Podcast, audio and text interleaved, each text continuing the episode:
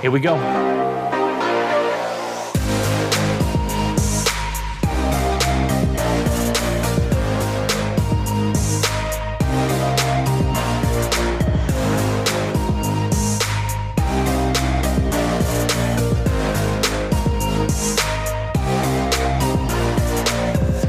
Hey there, folks. This is your host, Cameron Ivey of Privacy Please, and thank you so much for tuning in each and every week. If this is your first time, welcome to the show.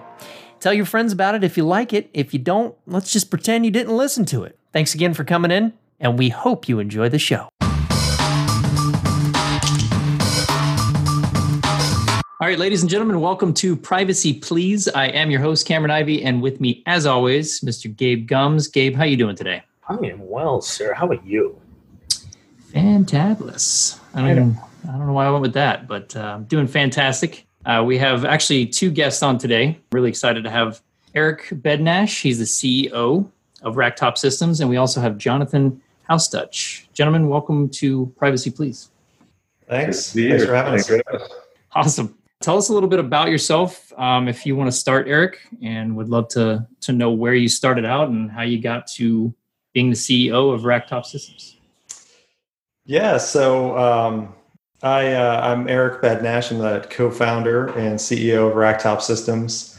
Um, and uh, you know, my uh, my background is predominantly entrepreneurial. I spent most of my time at this point uh, um, at this point um, in the uh, in the federal space um, and uh, specifically within the DoD for almost about 20 years now. Um, started my career commercially at Time Warner, but uh, found my way into uh, to the DC area and um, and into the Fed space. And it's actually where where I met Jonathan and and uh, you know led us to uh, to where we are at Racktop today. I grew up in upstate New York in Albany, went to Georgia Tech, and while I was at Georgia Tech, started co-oping for the government and moved to the DC metro area full time. Started in InfoSec in the late '90s and been involved in that for ever since in different facets. Awesome. And you guys are actually friends of uh, one of the guests we had on a, a, while back. Yes, Ron. Awesome, awesome guy. And uh, just thought it was really neat that he uh, recommended you guys. So really excited to have you on the show. Yeah. Shout out to, to Ron awesome guest, and he's just an yeah. awesome being. How did you guys get hooked up with Ron?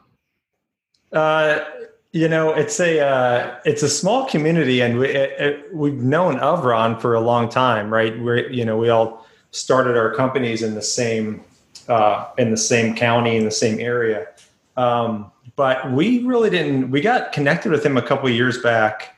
Um, I think after he had already left Tenable um, and uh, and he founded uh, Gula Tech Adventures. And um, actually, I, I somewhere I, I, don't actually I don't remember exactly who it was, but um, you know, within the community, as with all in all investment communities and and tech communities, the cyber community here is pretty strong.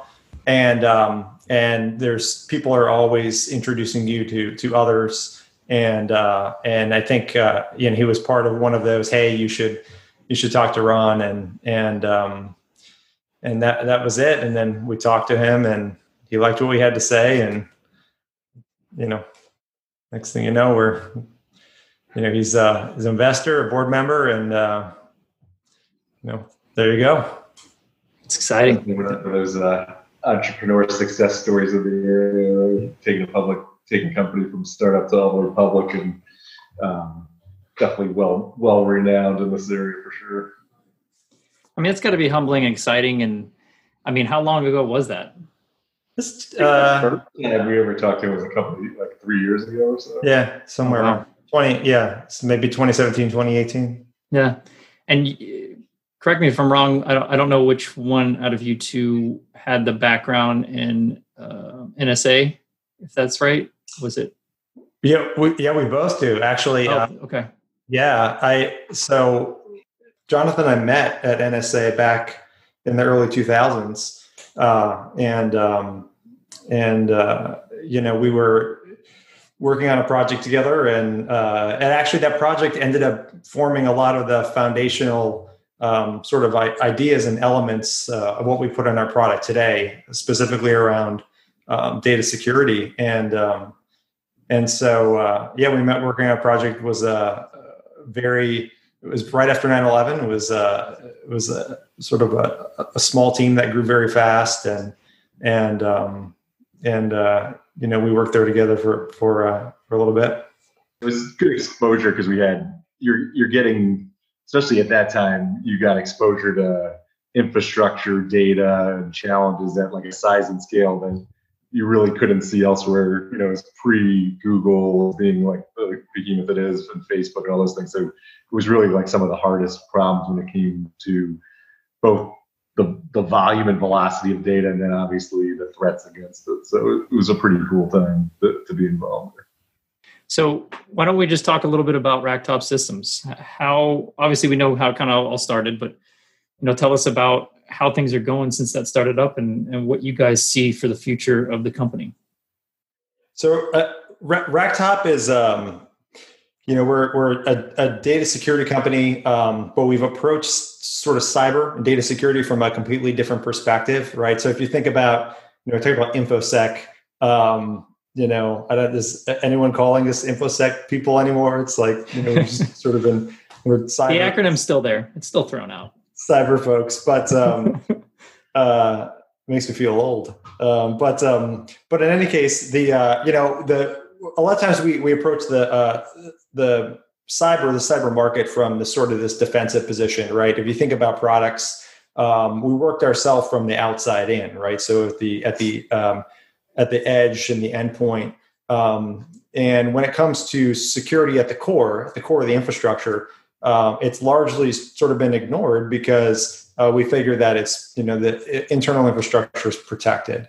Um, but with the advent of the cloud and sort of the pervasiveness of modern day threats, um, the number of endpoints, the number of access points, um, and the sophistication of uh, of those types of threats, there is really no such thing as a protected core anymore. Um, but yet those systems that operate there still operate under that presumption. And I think that's why you end up having uh, such widespread damage when it comes to ransomware because you sort of breach those external defenses and now all of the data is right there accessible um, in large storage area networks um, or network attached storage devices and that's really where we decided to focus on um, you know, from from our perspective and for for data security. So we kind of flip the model around, and instead of saying, "Hey, we're going to um, look at data security from the network perspective, from the edge or the endpoint," we said, "Let's go right to the core. Let's turn the model around and say." And and so what we did is is we approached it by taking all of the same protections and elements that you would um, do externally, like tracking user behaviors and and monitoring and auditing systems um, and we we built those directly into the, the the data system, the data storage system, so that they're as close to the data as possible.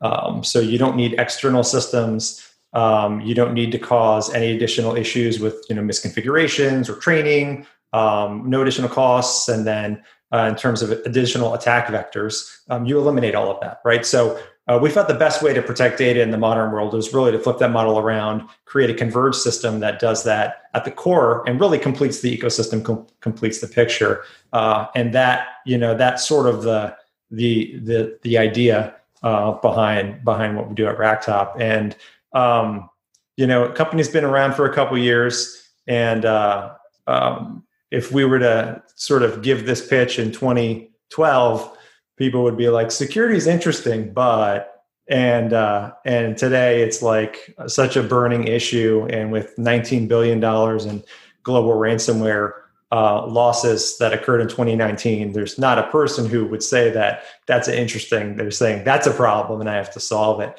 Um, so that's been the evolution. Um, so we kind of took a gamble that that would happen when we started Racktop, and and in 2020 we could actually see that uh, it is happening in terms of the market really coming around and and the importance of approaching things the way we we approached it uh, is really relevant today.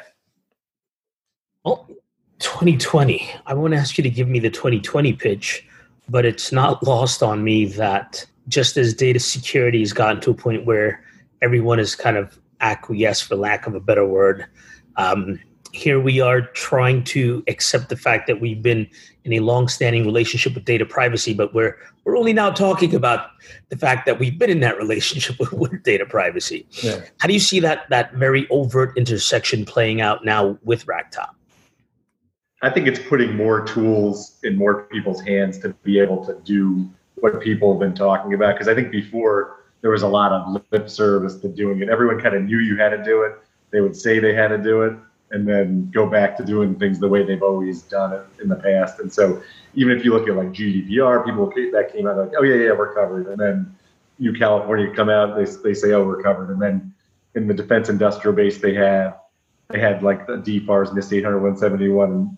And that quickly they realized, yeah, people are saying they're doing it by self-certification and then they're going into um, CMMC where you're going to have to get a third party to accredit you, just like you saw for data centers with SOX. And I think what we're seeing is meaningful compliance and accreditation with actual thought behind doing it, not just the checkbox, but actually getting to the the end goal versus just saying, yeah, it's encrypted, so we're safe.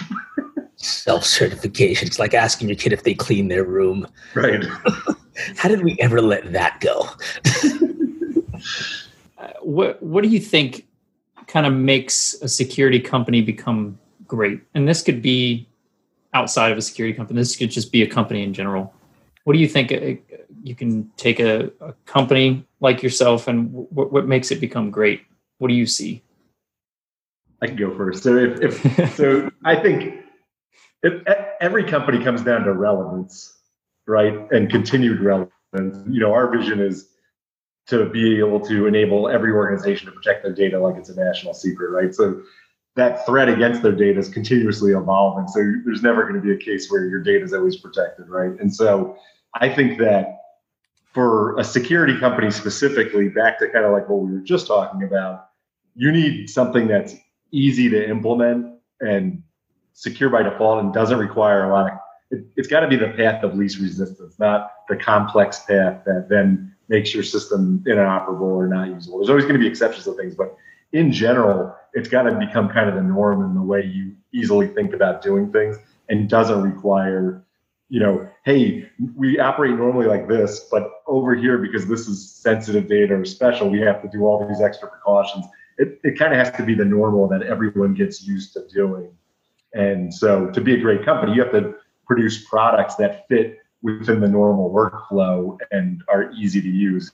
And then they'll be adopted. If it's if it's complex or the experience stinks, nobody adapts it. So it doesn't even come down to a cost thing, I think, when it comes to security. It's more about what's the easiest way to implement this? How do I do it? And if you think about IT in general, people are looking for the easy button. People think the cloud is the easy button, and it is for some things, some platforms. But what you got to do is make sure you have all the boxes checked and that you are doing the security compliance thing. So whatever you're doing as a security company has to be solving the problem and and really solving the the real problem, not just checking the box. Like I said, that yep, the data is encrypted, so we're fine. Yeah, yeah. I think uh, it, it, it really comes down to uh, a belief, um, and uh, you know, and and being able to do something that actually achieves a goal or, or, or solves an issue for for uh, for a customer, which you know would be a purpose. Um, you know, so as Jonathan mentioned, right,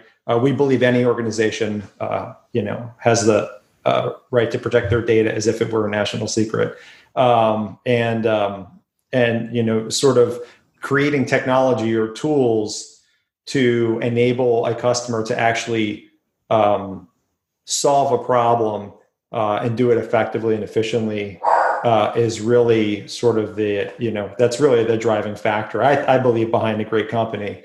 Um, you know we're, we're we're technologists and we love the technology we create but the technology we create um, if it doesn't really have a have a, a, purpose if it doesn't solve a purpose for a customer um, then you know it won't be great in and of itself. It, it won't be saleable um, you know you know to somebody and and you really have to have it you know not only um, you know have a belief in what you do but you have to actually create something that is going to make an impact uh, to the folks that are consuming it you mentioned Jonathan, the cloud being the easy button. And in some ways, it really is an easy button, depending on what you want to do. It, it, platforms like AWS make it really easy to create new applications and, and do all kinds of other fun stuff. Um, how is how's that really kind of changed the problems that you see in your customer base and the way you're approaching them now? The cloud being the easy button that is.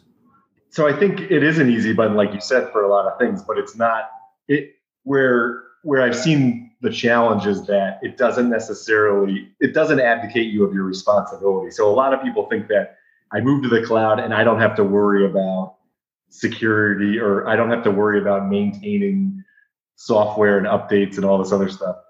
Maybe to some extent, some of those problems went away, but some of the problems got bigger and became more challenging because typically there's other things you have to worry about. And you're and when you talk about AWS, if you're talking about an infrastructure service, it's kind of like Home Depot or Lowe's where you know you can build something together and create something, but ultimately you're responsible and you're responsible for the data. And I think the Capital One incident's a good example of you know they were very heavily moving into the cloud and they had a breach. It wasn't AWS's fault. The cloud on their part wasn't inherently insecure, but the way it was implemented and the way Capital One used it was insecure, and that's why they faced a large fine, even though AWS was completely within you know the SLA. So what's what's critical is understanding what you still have to concern yourself with and what you don't. And a lot of people, I think, think that the cloud takes care of a lot more than it actually does. There's still a lot you have to do, and it's hard to go 100% cloud and not have anything out of it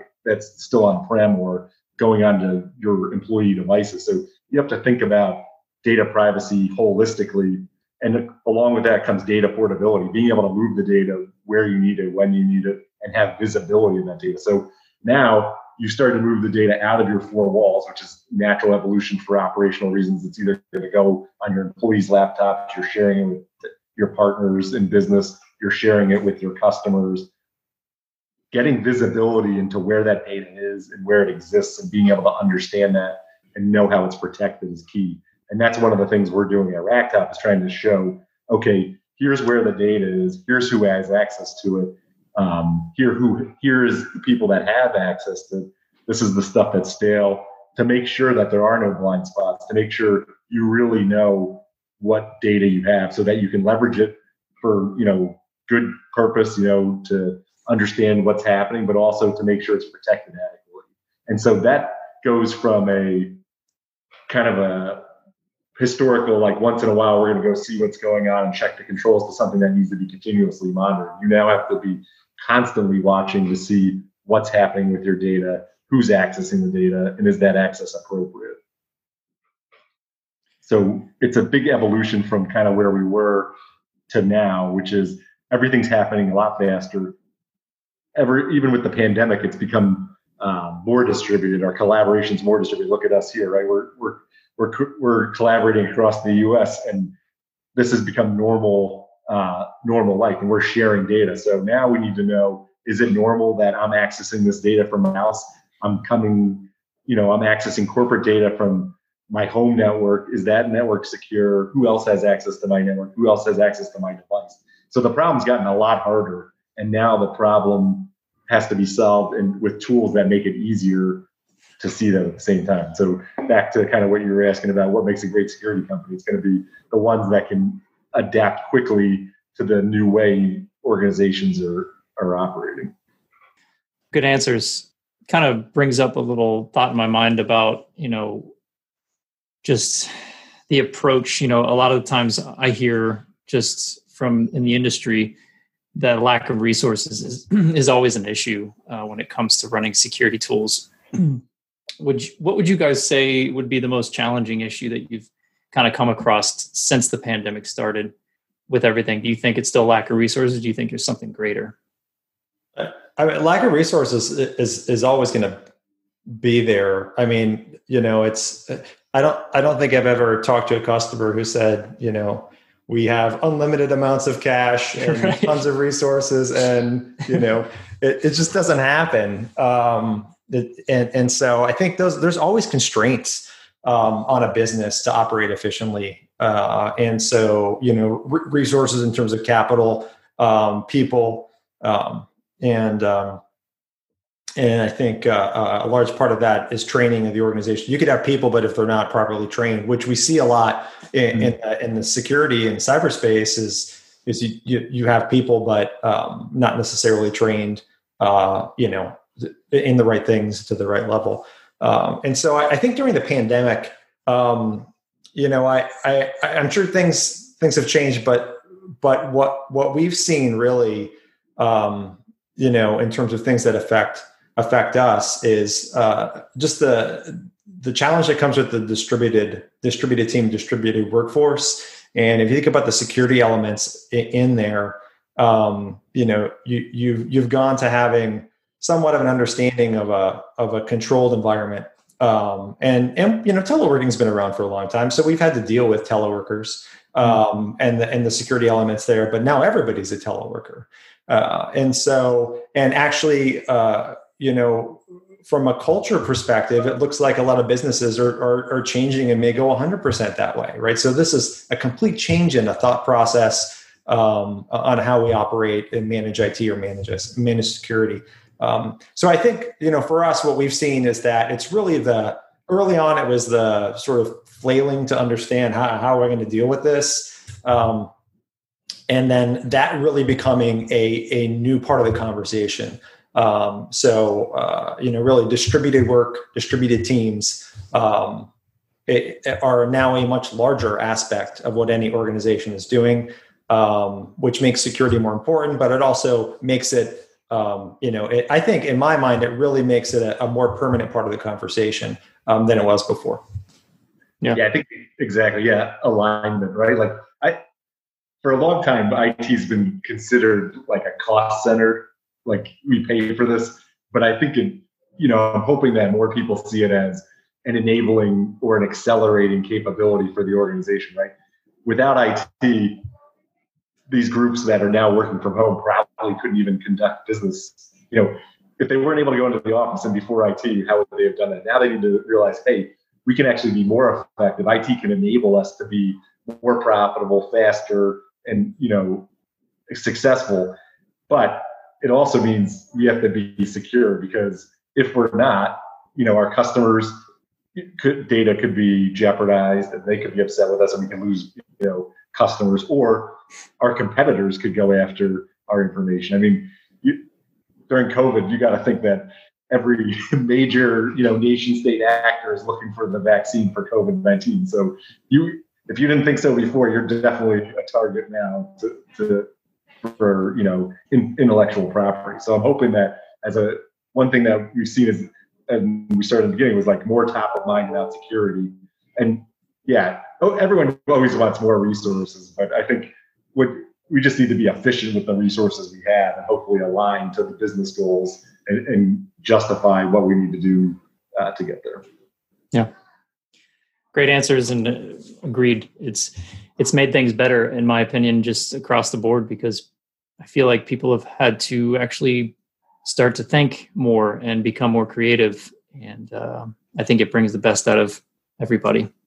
Obviously, this is privacy, please. So, what does data privacy mean to you guys and your company? Uh, what does that structure look like? So, I think, I mean, data privacy um, is, it, I think it, it's a, it, it's a bit of an umbrella term, right? It's covering a lot of mm-hmm. things, right? Um, but I, I think that uh, uh, an important element. So if you look at the elemental aspect of it, it it boils down to um, to trust. Um, and I think that uh, whether it be a commercial data privacy um, uh, issue or regulation, uh, it's about you know your your trust in the in the retailers um, with your information, right? Uh, or whether we're talking about a B two B scenario, it, it's your trust um, with that organization you're doing business with to uh, to ensure that the information you're sharing is going to be safe. And then, um, you know, with a commercial entity in the government, uh, it's the same way. You may be working on things that are sensitive, uh, that are sensitive to the United States, sensitive to security, um, and uh, and and and that is also a level of trust. So, to me, um, that's really a, a fundamental element when it comes down to thinking about data data privacy.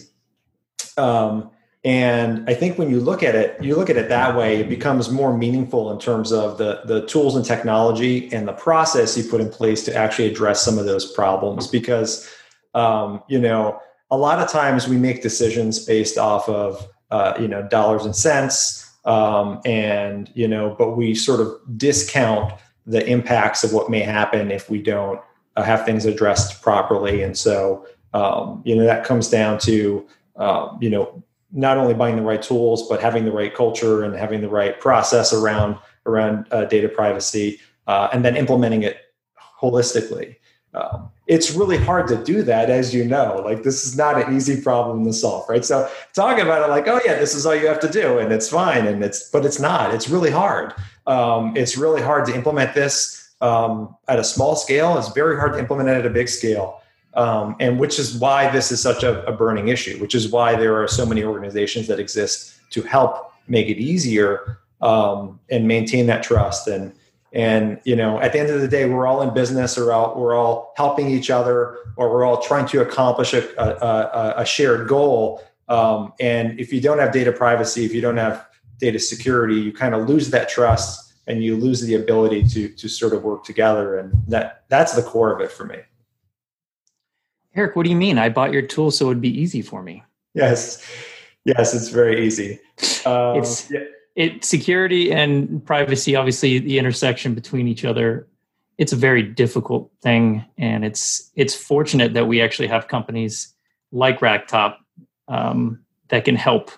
And it's it's uh it's, it's just the way it is. It's a it's a hard thing to do, and there's companies out there like yourselves that that are helping and and it's it's exciting to be in this industry in 2020 especially for what's been going on so yeah i mean yeah. what what we want to you know we make up we make a product and you know but what we what we do is we take all of our collective knowledge and experience of of how to do something and put it into that product so that it's less complex um, you know and i think that it's it's the same thing with uh, you know that it's uh you know I don't you remember I'm, I'm sure you do. So if you look at like the early versions of Windows and then an early version of of Mac OS, like there was um like the the DVD player or the the CD recorder, one of the early apps, there was like one button on the Mac. It just like it, it did everything the right way. You just hit the one button. and on the Windows version, there were like 30, 30 buttons, right? And you could do all this other stuff with it, which is great. You got you had options. But at the end of the day, there's just there's like the the the one way which we already know is the right way to do it. You should just do that. And I think the the, the point is is that security is hard enough um, to do if you know, and if there are a million options and a million ways to do it, that's a million ways to screw up. Um, and so, um, you know, we tried to take that approach where, look, we know how to do this. Um, let's just bake this into the product. So there's just one way to do it. It's the right way, and and um, and just make it easy. Try and try and solve that problem. Is it a coincidence that uh, Apple just happens to have better security? Maybe. It, it could be. Although Microsoft is is uh, you know is a different company than they were in the '90s too. In yeah, terms of, uh, agreed. security as well, and we we support them both. We we have an equal amount of both. yeah, there's there's a couple hot takes in that sentence. the security, sure, yeah, yeah.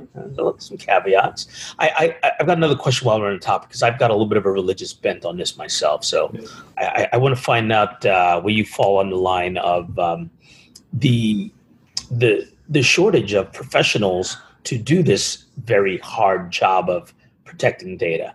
Is it uh, is that problem getting better? Is it getting worse? Is is the introduction of new requirements around privacy going to exacerbate that? Or will technologies like Racktops help solve that problem by making it approachable?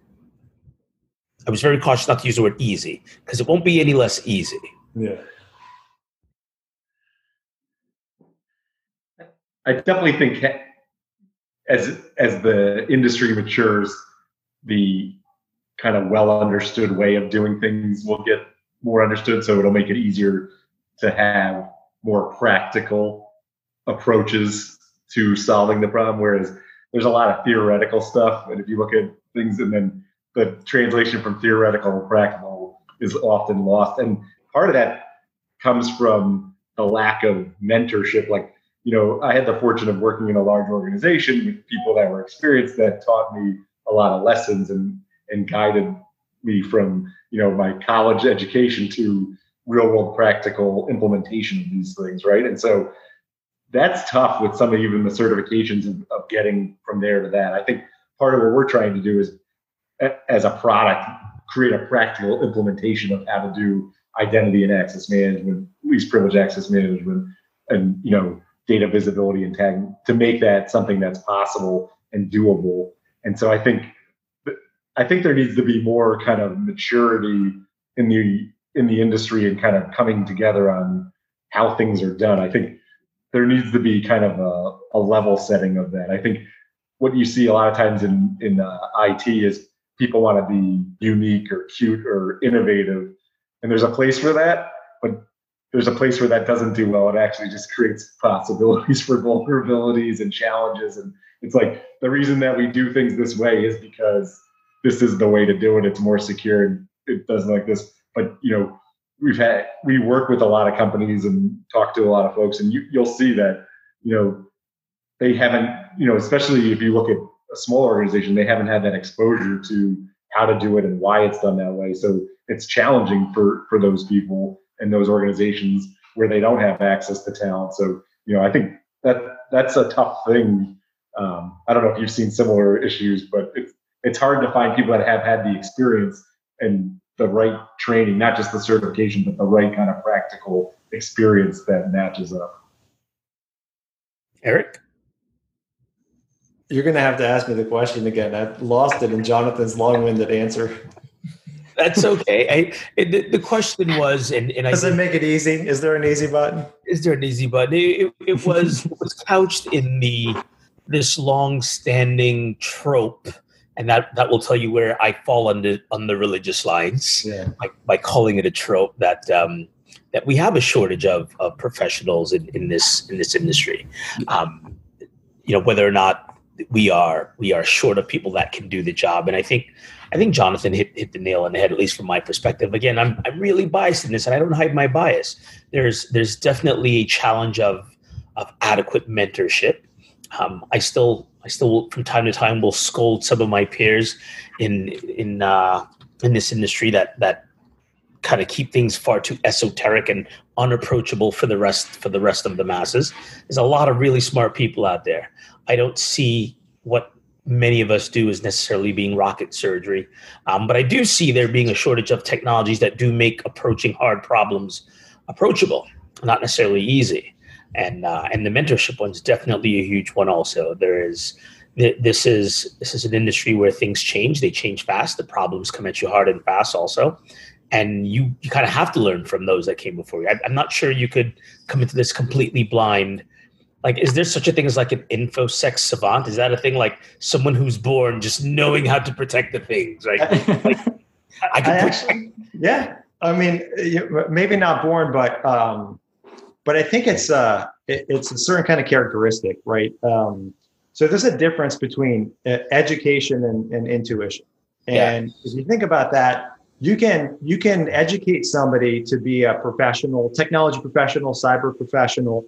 You can they can learn the skills, um, but it takes time and experience to gain the intuition into understanding to actually how to apply them and be most effective um, you know and i think that that's the difference. And i would say that if you took a technology professional who was not in the security space but had that ability to um, you know to to understand and to troubleshoot and to have that that that intuition and understanding of how things just worked together when you move them into the security space um, it's not a real heavy lift for them to get to the same place.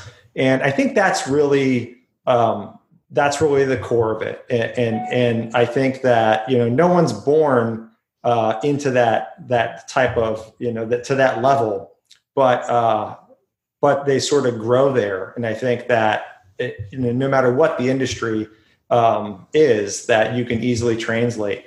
And I think sometimes people don't because maybe there's there's fear. They feel like they're really deep in one area and maybe they're comfortable there. Um, but um, but I, I think it's something I and I know Jonathan has uh, in our in our histories always been in, in those types of positions where you you you end up going across all these verticals um, and and they all just kind of make sense uh, if you sort of you know apply that same type of that type of intu- intuition and experience to, to, what you're doing. So what we need is more people to get interested and excited about it.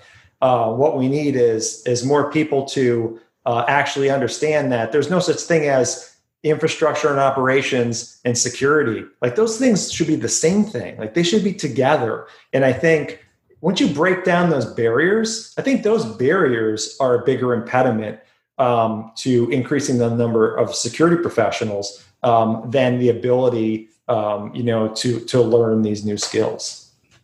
All I heard was womp womp womp DevSecOps all the way. there you go. I'm with you. I'm with you. Infrastructure as code isn't isn't some utopian dream. It's it's a thing. It's now, right? Like it, it is part of your security infrastructure. And if you don't recognize that, you might have a security problem. we need we need one of those books, like a hundred, you know, one of the old like Jeff Foxworthy. If you are black, then you might be a. Right. one of those for security. Like, if you don't recognize infrastructure as code as being part of your security, uh, so then yes, you might have a problem. Now, right on. I'm I'm with you, gentlemen, on that. Awesome. So, fun question here. You don't have to go too in depth, but I just love to hear uh, different opinions on this. If you had only a hundred dollar budget to spend on security and privacy, where would you start? You go first. I, I, Dude, I would say that a lot, there's a lot of people who have zero dollar budget for security. I mean, how many times you go, yeah, hey, I'm the CISO, I don't have a budget. Um, but I have to report to the board and tell them everything's okay. Uh, and uh, you know, I, I kind of say that jokingly, but it's not. I mean, that it, it's it's kind of the truth in a lot of in a lot of yeah. areas. We have to be secure. We have to do this, um, and uh, you know, there hasn't really been a lot of allocated. So I don't think it's uncommon to have a hundred dollar budget. Um, what I would do, you know, that's that's the the harder question is is um, you know I'd have to I'd have to lean on my infrastructure and operations friends because they have the budget uh, and uh, and try and uh, you know get them to uh, understand the importance of, of what we're doing and and and take some of those dollars away um, and uh, and that's probably the way that that I would approach that situation. So basically, bribe the infrastructure guys with hundred bucks too. Well, I, I didn't say I didn't say bribe. Has, has this happened before? I said be Seems really like nice. Be really nice to them. You know. I'd probably use the hundred dollars to take my most smartest security person out for food and then convince them to come and talk to the board about why we need to get more budget. That's a good answer. That's a great answer. I like it. That is fair so for both of you, obviously you can answer separately, but uh, what do you think has been the, the proudest moment uh, in your career thus far? I think for me, it'd be starting Racktop. But you know, I was excited to become an entrepreneur, and I'm excited about you know starting a company and where where we've gotten. Eric and I really bootstrapped the company, and so um, that's probably my proudest moment. I it's a it's such a, a tough question because I kind of feel like the I mean that this the script is still being written, you know. Right. Um, and uh, I think there there are a lot of a lot of proud moments and a lot of milestones and moments in time. Um, I think uh, I think in terms of achievement, I'll, I'll, not call it one my my one proudest moment, but I'll say it as an overall achievement um, that makes me proud is that we, you know, we we started the company, um, we uh, we bootstrapped the company, we grew it organically, um, we kind of bucked the traditional venture capital trend for um, a long time, uh, and and so being able to sort of do that you know, like uh, Frank Sinatra uh, style with uh, "I did it my way."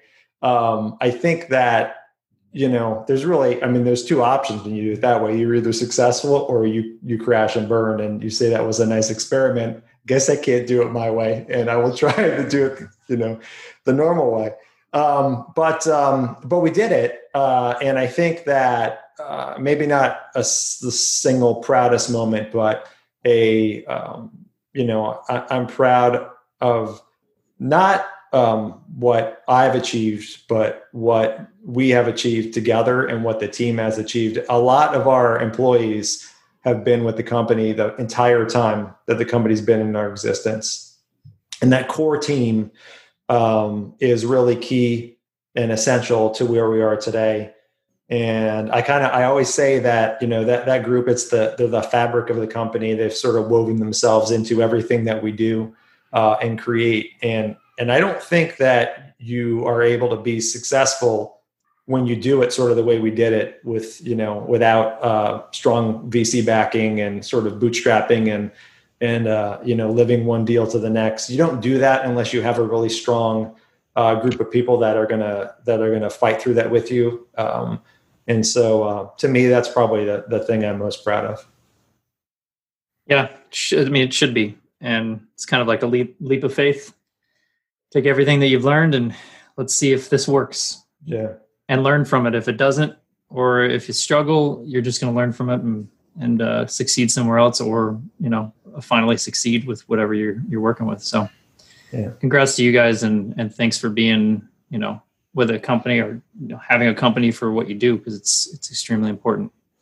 And that's why we have this podcast because this is extremely important, and it needs to be it needs to be more important. It needs to be out there more. It needs to be a, a, a, an outlet for people to learn and that's why we're here. So, is there anything that you guys want to bring up before we get on to our last fun segment? What's the fun segment? Oh, you'll see. that was it. that was it. Yeah, that was it. this is where I, I ask fun questions. So we can uh, open up a little more, get a little more private, as Gabe likes to say. So if you guys are ready, it can go you know the questions i ask can be answered by one of you or you you both can go. Up to you if you you're cool with it. Let's just make it a rule. You both have to answer. Is it a game? Do we get points? Yes. Much like whose line is it anyway that's right. all the points are made up and none of it matters. There's no wrong answers just stupid ones. Indeed. Right, right. i'm not right, very good at improv so i don't know i'm gonna see how we do oh you'll be right yeah. um so what kind of bear is best? Did you say beer? All of it. Yeah, that works too. But I did say bear, but we'll take beer. Beer's good too. I don't. I mean, all right. so what, what's your favorite beer?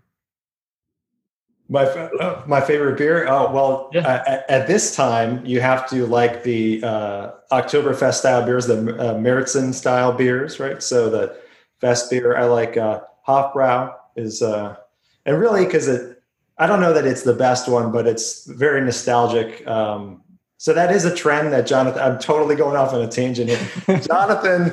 So one of the things that Jonathan made sure, um, from a culture perspective, we did is uh, have celebrate October. Jonathan used to live in Germany. He didn't mention oh. that in the beginning, but I spilled the beans. Uh, awesome. You know, he lived he lived in Germany, um, and he used to go to Oktoberfest in Munich, and then when he moved back to the states. We've gone to Oktoberfest in Munich. He's gone every year. I I've gone a few of the years. Um, but we started our own Oktoberfest here called Racktoberfest, and and to do the same thing. And so at you know we we all, Hofbrau is the the tent we always go to in Munich, uh, and uh, and so we get Hofbrau uh, beer, and then uh, we'll get Sam Adams too because uh, that's a pretty yeah. good Oktoberfest beer. But anyway, so right is one of my favorites too. That's my favorite beer. That that's that, that's of the time. So. That's super cool. Um, so I'm guessing is Hofbrau your favorite, Jonathan, or do you have a? Andechser would be my favorite German beer. It's in Munich, but it's they don't have it at the fest though. But it's my favorite. I like one of the oldest ones, and I uh, you might know what it is. It starts with a W. It's a really long one. It's like Wash. Or Sun. I think that's it. We'll go with that one. I, li- I like that one. It's this has a good taste. All right, so this is a question that I brought up last week in my or in my last episode, but uh, I feel like it's a good one. So toilet paper. I want to know what kind of people you guys are. Are you over or under type of people? Only one right answer here. Be careful. We live in a society, gentlemen. Uh, there is only one way, and you're psycho if it's the other way. Correct. So what what way is that? Over. Jonathan? Agreed. Agreed. Well, uh, Oh, Jonathan? sorry. Sorry. There's no pressure, Jonathan. Yeah, I agree with that. over. I don't know. Like, Right. uh. Gabe, are you an under? I am an over man. Okay. in a I, I society. thought I, okay. I'm just saying. Anarchist. Somebody absolute- would watch the world burn. No. Do you know how Especially if it's like dark, you can't like if it's under. It's hmm. Nope. Well, I always feel like if they at a nice place, they always make it up so it's like folded or something. It only works on Right? You can't fold it if it's under. That's right. Jonathan's got class. Yeah. Well, the, the next best things are those like Toto, you know, toilets that wash this. Heated seat. Um, so this can be quick. You don't have to go in depth, but uh, for each of you, we'll start with Jonathan. Tell us a fun fact about yourself that someone might not know.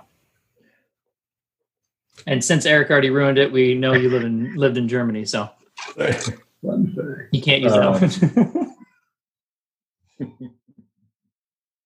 East or West Germany? What part were you in? Well, I assume if you liked Oktoberfest, you'd be in Bavaria. So I actually, it was actually in near Frankfurt. So I was like up. Um, I I didn't get to live in Bavaria, but I did go there. But Frankfurt worked out well because I did a lot of travel. Let's see. How about? Uh, I like Frankfurt. I've spent a decent amount of time there, and I've got some family that live there, and some friends that still live there as well too. So I'm a fan. I would. I'm trying trying to think what should be going. So fun fact, I would say. Uh, I'm trying to think. Jonathan's like, I'm not very fun, which is the opposite because Jonathan is like the most fun person I've ever met in my life. Never met a I man who drinks fun, beer and That's like plays. his nickname. Never met a man who drinks beer and plays a guitar that isn't fun. So I don't buy what you're selling, Eric. Yeah. I did. I've done the running with the bulls, and I would not recommend. it's yeah. kind of one of those things that you do, and you're like, "Why did I do this?" like, I really just said, "Like, hey, I'm gonna run next to bull. I possibly get hurt." that sounds uh sounds dangerous, but you're alive, so you're good. I made it. I Eric, was like, oh, sorry. "That's all right." I was just gonna say, like, the day I went, fortunately, like all the bulls kept running. Like, some what you don't want them is to start like turning around. So I'm- I'm a musician. If the video is playing, you can see Mhm. the guitar behind me. I also play uh, drums, piano, and the most fun fact is I was in a disco band for a couple years.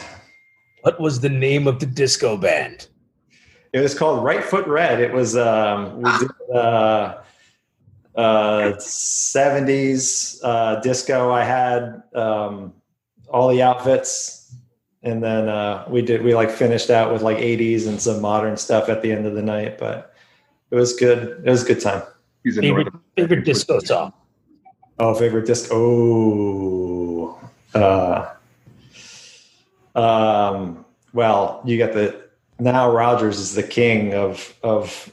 I mean, he wrote for so many people um, in that disco, the the disco groove. I don't know. The Bee Gees are also um, they have a, a lot of hits. Um, so I, I don't. Oh man, this is a hard one. There is a lot of. Uh, that you know, and I'm probably going to get uh, ridiculed here for for liking disco, but I mean, really, disco is just like a an extension of funk, and It, it is an extension of funk. You would not be ridiculed by me at all. yeah, I mean, no, the it's judges not would like you said country. Right. The judges would have accepted it's "Raining Men" by the Weather Girls, and we would have been we would have been all good. Like, ah, song's dope, man. No, you're, That's you're it, good. yeah. company. So I, I like it. I like. I don't. I don't know that I have one favorite song. I I I, I have a lot of. Uh, I, I guess uh, if I had to pick one, I'd say Boogie Oogie is the Taste of Honey is Good choice. is, is a good one. Good choice. Yeah. Can't wait to read that transcript back. See if it, see if it gets it right. awesome. Um, all right. So pandemic, we're locked down. You have to pick three famous people, dead or alive, to be locked down with. Who would you choose? Jonathan. It's a good one. Uh, Dana Carvey, because we could have like lots of impersonations. It's like there's more people there than just Good call. I like Great that. call. I like that. Dead or alive? Dead or alive. We'll Uh, even make it easier. Fictional. fictional characters. Oh, Ooh. might as well go with Superman on this one. We can take a trip. and then uh, need some female levity. Who would we invite? Uh, Will we learn Jonathan's secret celebrity crush? yeah, exactly. Um, Kate McKinnon. Uh, I mean, she'll make you laugh for sure. yeah. uh, I know, like as soon as I answered that, I'm like, oh, I should have said this person. I'm trying to think. Um, I like depends. on Whiteside. this Eric's got a lot of time to think about it. uh, I'm like, I can't even think of a person. I'm like, in the total blank. Uh, If it helps you, I'll tell you two of mine. All right, Bob yeah. Marley and Napoleon Bonaparte. Those are my first two That's choices. your two choices. That's First two Uh, choices. I'll do Sofia Vergara. She seems like she'd be fun. Nice. Good choice. Good choice. There you go. Eric. Eric, you're up, man. Oh, I got it. Okay. Um, so Harry Connick Jr. would be the first one. Uh, hopefully, my piano playing would go to a new level um, if he was if I was hanging around with him every day. Um, I would say uh, there's so many. It's, Um, it's harder than you think. It's like it's like when someone says, "All right, what's your favorite?" Like when you back in the day when LimeWire was a thing, and you can go and search for any album you wanted. I could never Yeah. think of what I wanted to download. It's just Yeah. like- I mean, it's, I mean, I didn't download illegally. No, no, no, no. I didn't. I didn't. I heard of it. I heard of that. Yeah, I Um, knew a guy. Yeah. Let's see. We knew a guy. Knew a guy. Um, I would say uh, I would say my my grandmother uh, who passed away when I was probably I think 22. Um, it's been a long time, and I miss her. So it'd be nice to see her again. Right on. Answer.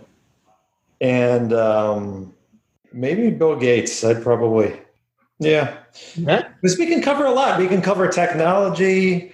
We can cover, um, you know, politics. We can cover uh, all this humanitarian work. And I mean, you got, well, there's a lot of conversation to be had there. Plus, he could pay for all the Uber Eats because, yeah, I'm not, I'm not reaching for my phone if Bill Gates is crashing through the pandemic. Like, no, you're ordering. That's That's right. a great point. um, so, okay.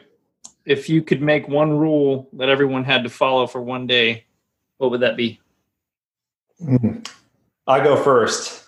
Listen. That's a great rule. Good luck, even if they have to follow it. Uh, It's, but I, I really that's my biggest wish as as an entrepreneur manager that and father if if people would just listen I'm sorry, what was that? exactly That's a good one, though. yeah. Be nice to everybody. Cheesy, but Yeah, that is a good Easy one. but good. That is a good one. All I like Shows your true character. yeah this is google's original was like uh Do no evil. no evil and now it's jonathan's is, is be nice Yeah. Mine's, mine's just as simplistic, but a little bit more crude. It's like, don't be a beep. Right. yeah like, just don't, don't be a, yeah, don't do that. Don't do that. I like you that. feel the urge to do that, fight that urge. Um, last one here. What is your most used emoji? Ooh. definitely the thumbs up. Thumbs up. Yeah. Take what the winky the winky face winky smiley face it's kind of like it's not i'm happy but it's kind of like i'm joking maybe i'm happy maybe i'm being sarcastic again, it's a lot of there's a lot of flexibility in how that could be interpreted. So Right. yeah, I use I use that and the uh, the laughing, crying is pretty common for me. the laughing Multi- cry. multiple times, you know, when something's funny. I do that a lot of uh, crazy like Yeah. awesome. Well, Jonathan, Eric, thank you both so much for for coming on Privacy Please. It, it's an honor for for Gabe and I, and uh, we're really excited for you guys and your company and for what you're doing. And thanks again for your time, Gabe. Yeah, no, I appreciate you guys coming on.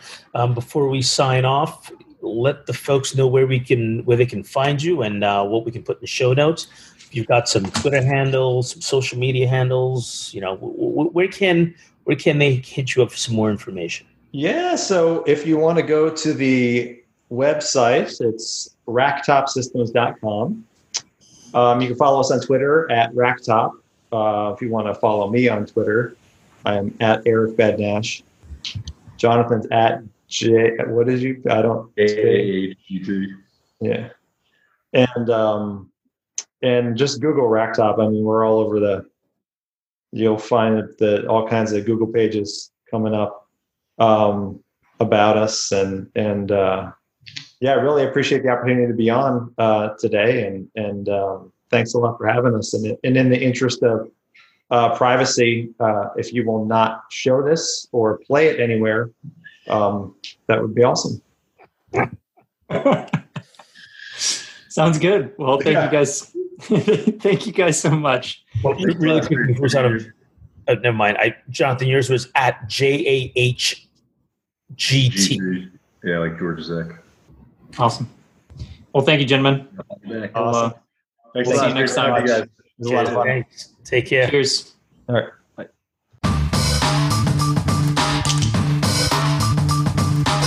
Just wanted to thank all of you out there for tuning in each and every week, and to all of our amazing guests for coming on. I, I know that there are millions of other shows, and it means the world to have you with us on this journey. We are so grateful that you choose to listen to us each and every week. If you like the show, tell a friend, have them tell their friends, and then make maybe make some new friends along the way, uh, so we can continue to spread the word and keep learning together. Let's protect what matters most. And by the way, DJ, can you go ahead and drop that outro beat and keep it classy? We'll see y'all next week.